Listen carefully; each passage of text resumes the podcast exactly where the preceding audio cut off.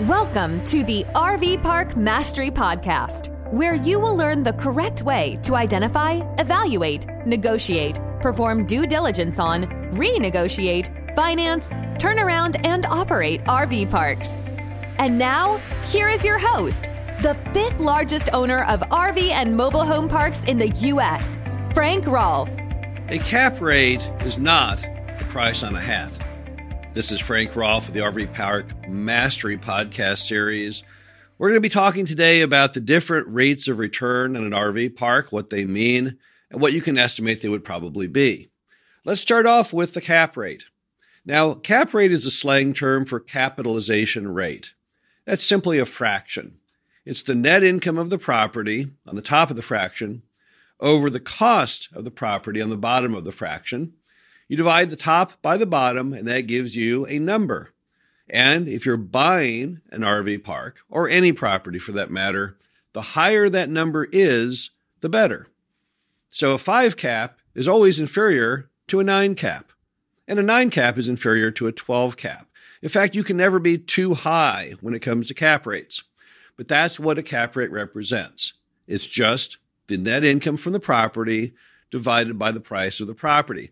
So you might say, well, why is that important? Why should I care? Well, you should care a lot because a cap rate has a lot to do with how your property will perform. The big item in RV parks, mobile home parks, every other kind of real estate is the thing called the spread between the cap rate and the interest rate. And the bigger that spread, the higher your return level will be. So if you're buying a property that has a cap rate of eight and an interest rate on the loan of five, you have a three point spread. And again, when you're buying an RV park, the bigger that spread, the better. And in fact, you can never have a spread that's too big. Now, what are the typical RV park cap rates out there? Well, RV park cap rates are going to typically be found to be roughly about 8% for a really, really nice property that has a great reputation in an amazing location. Probably the average in the US is going to be more along the lines of 10 and 12%. And then on properties that need a lot of work in turnaround mode, lesser locations, you're probably going to be up there, maybe even into the mid teens. Now, there's two kinds of locations in the world of RV parks. You have overnighter, where people just park as they're going down the highway on their way to somewhere else in a destination where people want to stay. And you'll also see differences in cap rates based on whether you're an overnighter or destination type of RV park. The destination is more valuable. The destination is more desirable. Hence, the destination will have probably a lower cap rate than the overnighter. But despite that, that's probably what you're after. So if we were on a game show trying to guess, here's a good solid destination RV park in America. What would the cap rate be?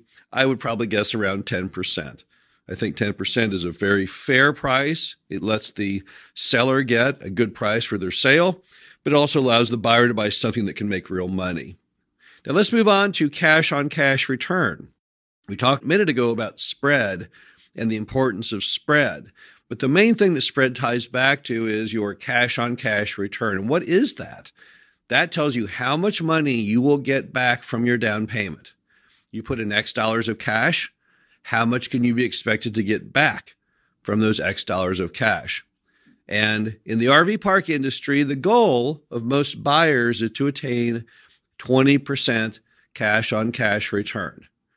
So at 20% cash on cash return, what does that mean? Well, what it means is if I put down $100,000 on my RV park, a 20% cash on cash return means I would get $20,000 per year back out pretty amazingly good when you consider if I put that same money in a CD down at Charles Schwab, I might get about a point and a half or roughly 1500 a year. But with the RV park, I'm getting 20,000. So it's a big number. It's kind of number you could actually build financial security from that. So cash on cash return in the industry is predicated on the level of that spread. Now, what are the things that harm your cash on cash return? Well, one thing that really kills a lot of RV park buyers are number one, they don't budget properly, so they don't really know what the net income will be when they're buying. But another item is when they cheat themselves by not taking into account all of the capital improvements necessary to get the RV park in good operation and putting that into the bottom part of that fraction going back to cap rate. So if I have a cap rate and I'm estimating that based on a property at a price I'm paying, but then I'm going to pour in $200,000 of additional capital to fix the roads, to fix the pool, to bring it back to life. I'm not buying it for the price that the seller is asking. I'm buying it for the price the seller is asking plus $200,000. That can massively impact your cap rate. And once you do that, it massively impacts your spread, which impacts your cash on cash return. So always be sure when you're trying to come up with these various levels of return on your investment that you be honest with yourself. I like to tell people I think the most important thing you can do when you're looking to buy an RV park is to wear mentally a white lab coat. Don't taint things based on emotion. Look at them factually. Imagine a drug company that's trying to test a new medicine. They want it to work so desperately bad because they need that product to bolster their sales. They want to have a product, they want to believe they can beat cancer but they can't let that emotion get into the actual scientific analysis of success. Because if they're wrong, people might get injured. If they're wrong, then people won't be cured. And no different than that with an RV park. You have to look at it without any passion at all. You have to look at the numbers and, and say, okay, what do these numbers say? And embrace those and be honest with them. And a lot of times when people get in trouble with cap rates and cash on cash returns, they violated that rule. They told their friends, Hey, I'm buying this RV park. Or more importantly, they told themselves, Hey, I'm buying this RV park. And then when the numbers say you shouldn't buy the RV park, or that you should at least try and get a price reduction, they can't. They just can't do it because they have morally, emotionally already committed to the deal. And that's the worst thing you can possibly do. All right. So cash on cash return, again, you want to get about a three point spread between interest rate and cap rate, and that will get you about a 20% cash on cash return. Now, is there a level in which cash on cash return is so unattractive you would not buy the RV park? That's all up to you. There's no banking regulation. There's no US law that says that you have to do X, Y, or Z when it comes to buying an RV park or any real estate for that matter. But for most people, what they're seeking is that lauded 20% return with the potential to go even higher. I think if you looked at how you can really build wealth in America today, how you can really build financial security and a significant income stream, 20% is the magic number. That number is so much higher than anything else out there. It makes the effort worth it because you're not going to get 20% in any other form of investment. And let me also throw out, because I see the headlines as you do, and let me just burst the bubble here on this whole idea of the stock market going to be the engine of making 20% going forward. I'm an old economics major from Stanford, and I can tell you, and you can look it up easily online, the stock market since inception has never done better than a long term average of 10%. So when it goes up 20 or 30%, that means it is going to drop 20 or 30% to go back to its consistent 10% level. We have not ever going to be able to defy the laws of economics and gravity. And the way the market works is you have high peaks, then you have collapsing valleys, which bring you back to 10%. So when I'm talking a 20% cash on cash return, I'm talking one that happens every year like clockwork going forward. I'm not talking about one where you hit 20% one year and then you're negative 14% the next. That's not the kind of investing that I or anyone would advocate.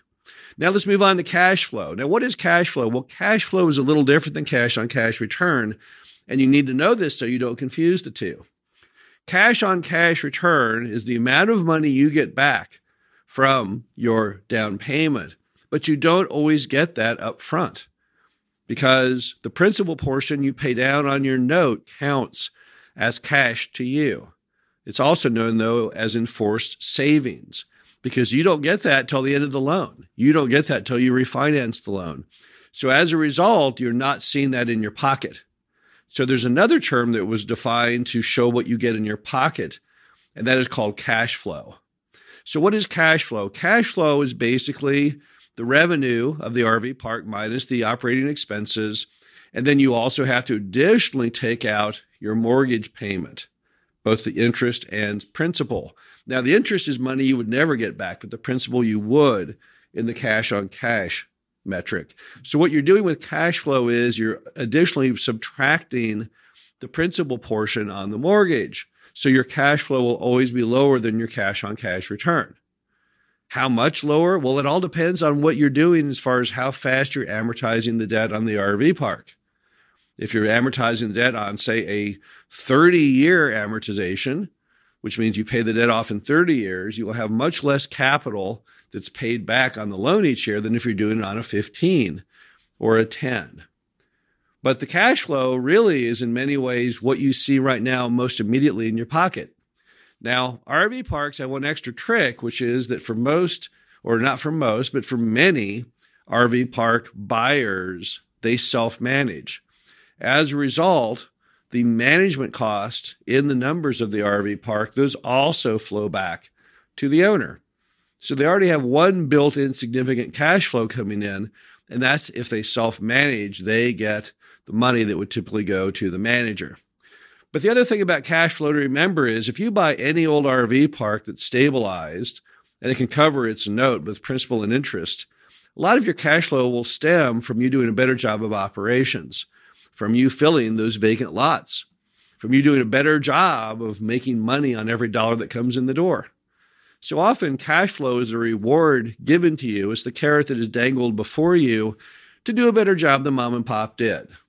When you bolster that occupancy, when you keep costs low, these all have big rewards in form of cash flow. In fact, many people look at cash flow kind of as that daily driver for them working harder because they get immediate gratification. Every time they open the cash register, the money that they're taking in beyond the initial budget of when they bought the RV park, that flows straight to them. So the cash flow is basically kind of like a daily Christmas present based on how you do. So those are basically the three top metrics in the RV park industry cap rate, cash on cash, and cash flow. And as you can see, they're all very, very interrelated. So it's very, very important on every deal that you do that you analyze those three ratios to decide if this is something you want to invest in or not. This is Frank Rolfe of the RV Park Mastery podcast series. Hope you enjoyed this. Be back again soon. Thank you for listening to the RV Park Mastery podcast. Be sure to visit us at www.rvparkmastery.com, where you can learn the correct way to identify, evaluate, negotiate, perform due diligence on, renegotiate, finance, turn around, and operate in RV parks.